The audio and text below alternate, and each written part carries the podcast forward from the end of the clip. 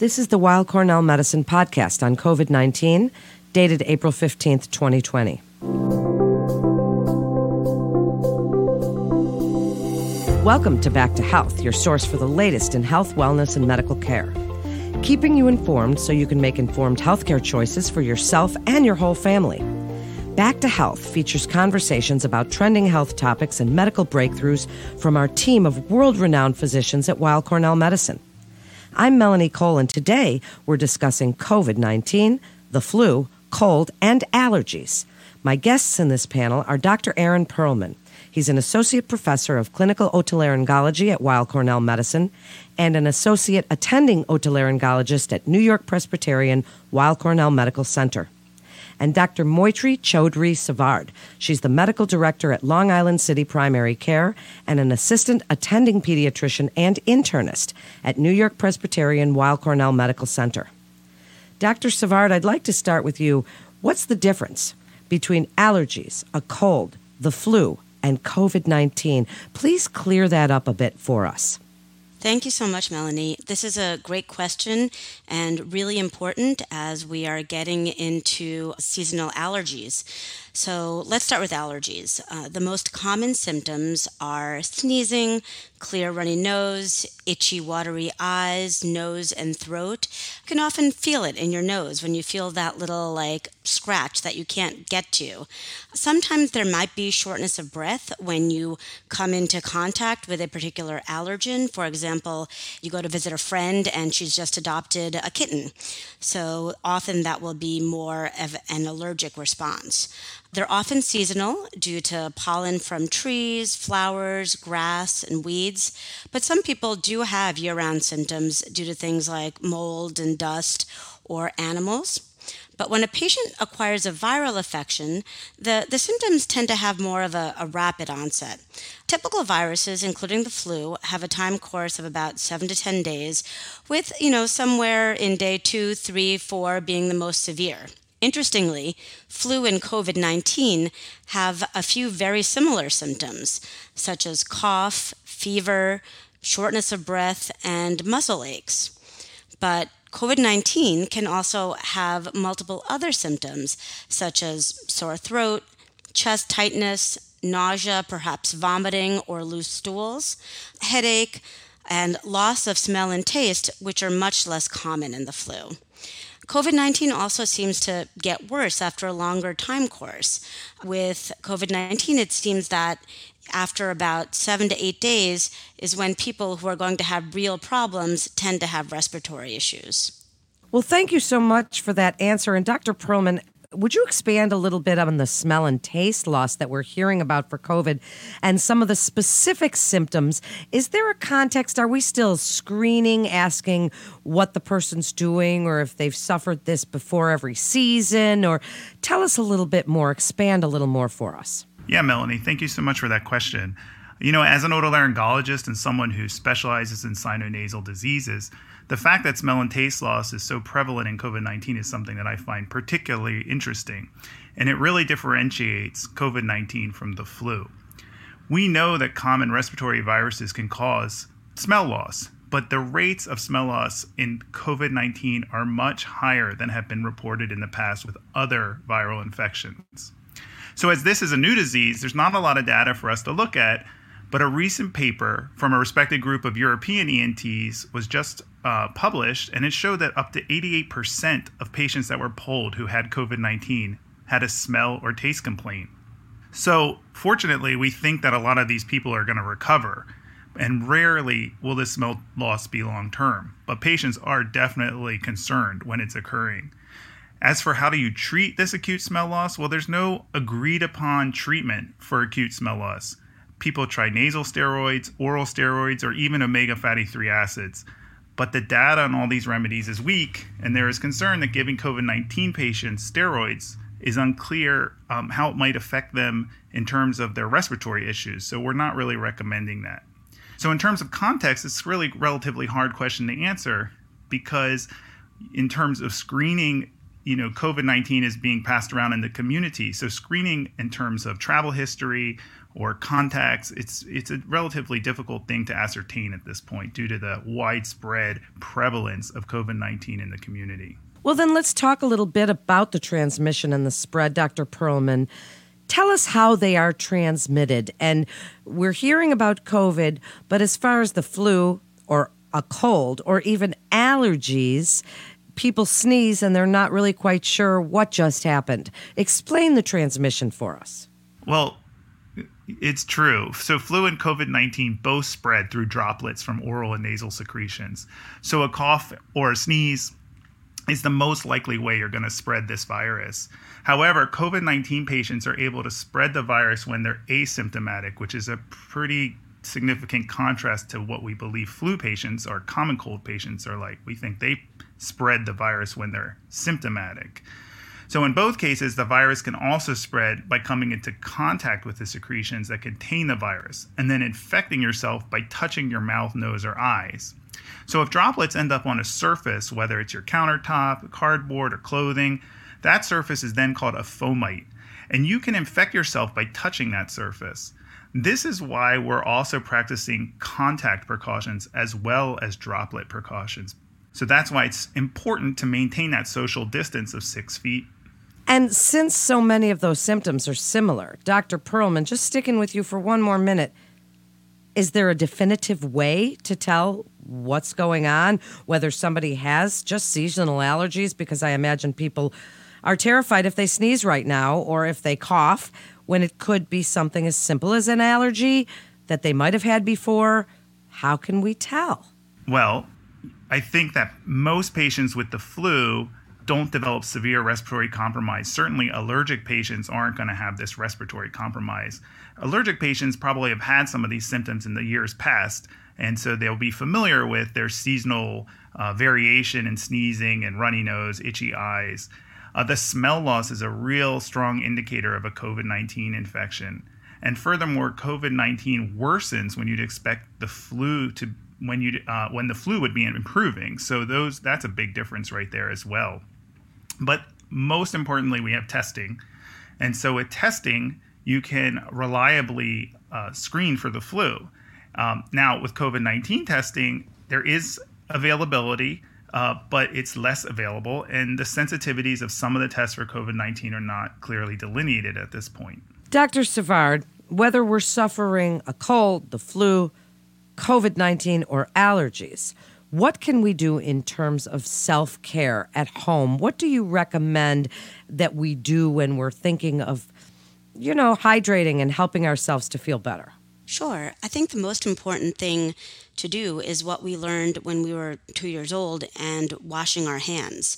You can sing happy birthday twice. I think most people don't realize how long it really takes to wash your hands well. You can also keep your tabletop surfaces clean. Areas such as doorknobs, light switches, faucets and appliances. Wipe those off frequently. If you do come down with some of these um, viral symptoms, definitely rest, lots of fluids, check your temperature, and Tylenol as needed. Dr. Pearlman, if people know this is an allergy, should they continue to use their inhaler? The answer to that is absolutely. If you have allergies, you should continue to use all of your normal allergy medications, period.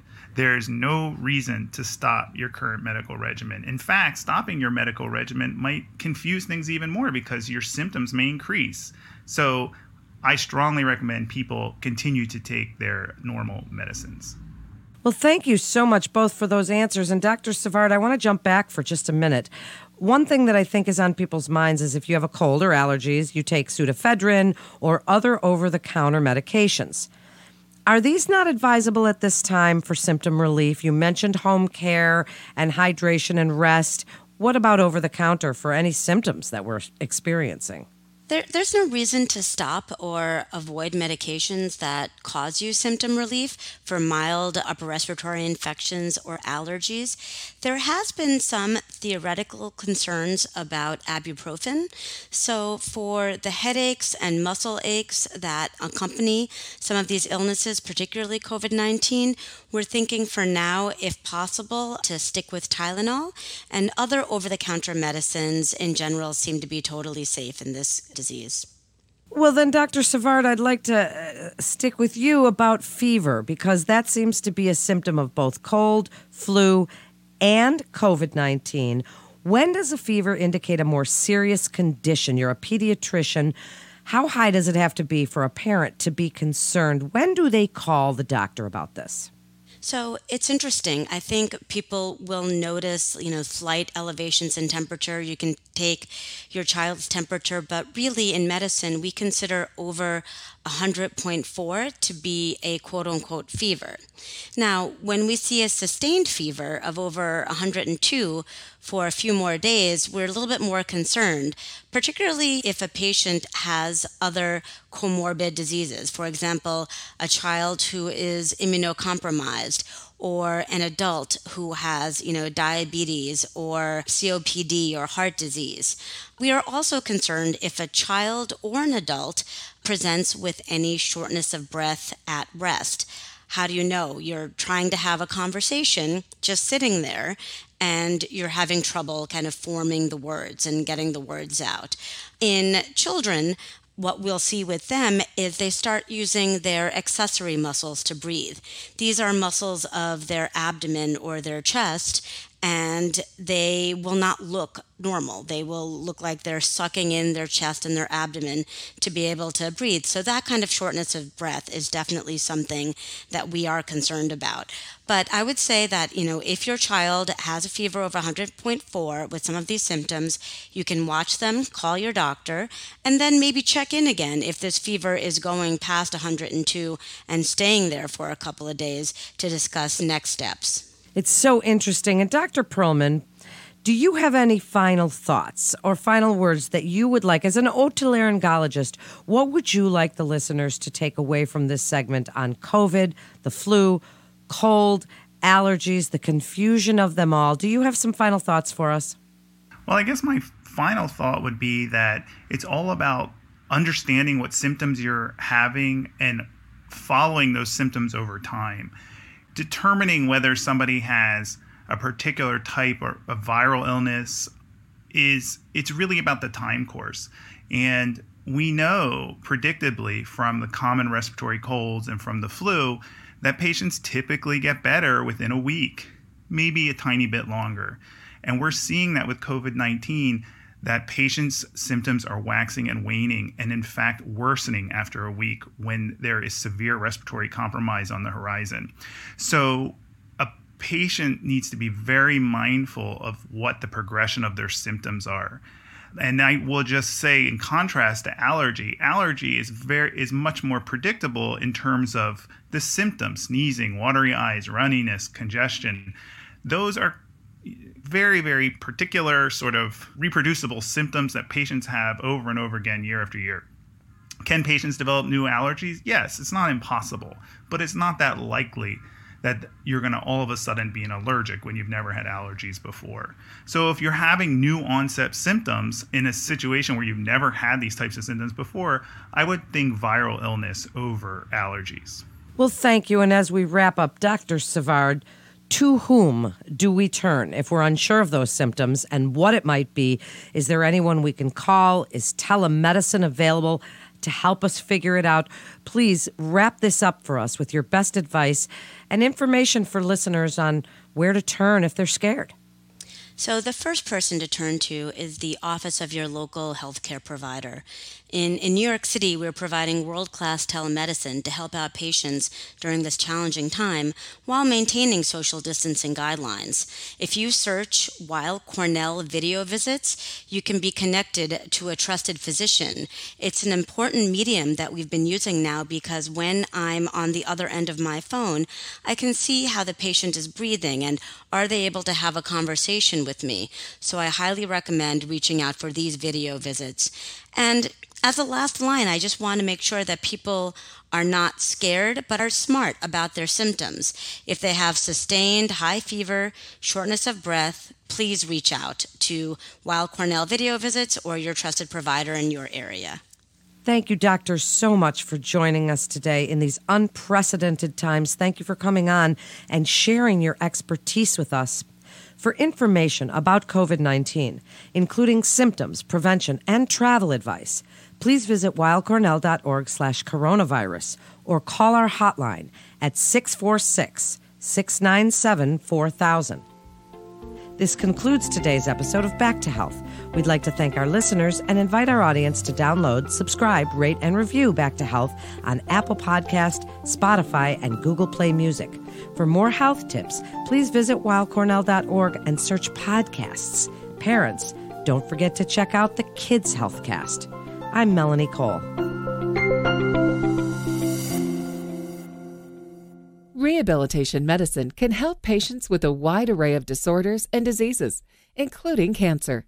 If cancer care is of interest, listen to Cancer Cast, Weill Cornell Medicine's dedicated oncology podcast, featuring leaders in the field and patient stories. CancerCast highlights dynamic discussions about the exciting developments All in oncology. information contained in this podcast is intended for informational and educational purposes. The information is not intended nor suited to be a replacement or substitute for professional medical treatment or for professional medical advice relative to a specific medical question or condition. We urge you to always seek the advice of your physician or medical professional with respect to your medical condition or questions. Weill Cornell Medicine makes no warranty, guarantee, or representation as to the accuracy or sufficiency of the information featured in this podcast, and any reliance on such information is done at your own risk. Participants may have consulting, equity, board membership, or other relationships with pharmaceutical, biotech, or device companies unrelated to their role in this podcast. No payments have been made by any company to endorse any treatments, devices, or procedures, and Weill Cornell Medicine does not endorse, approve, or recommend any product, service, or entity mentioned in this podcast, opinions expressed in this podcast are those of the speaker and do not represent the perspectives of Weill Cornell Medicine as an institution.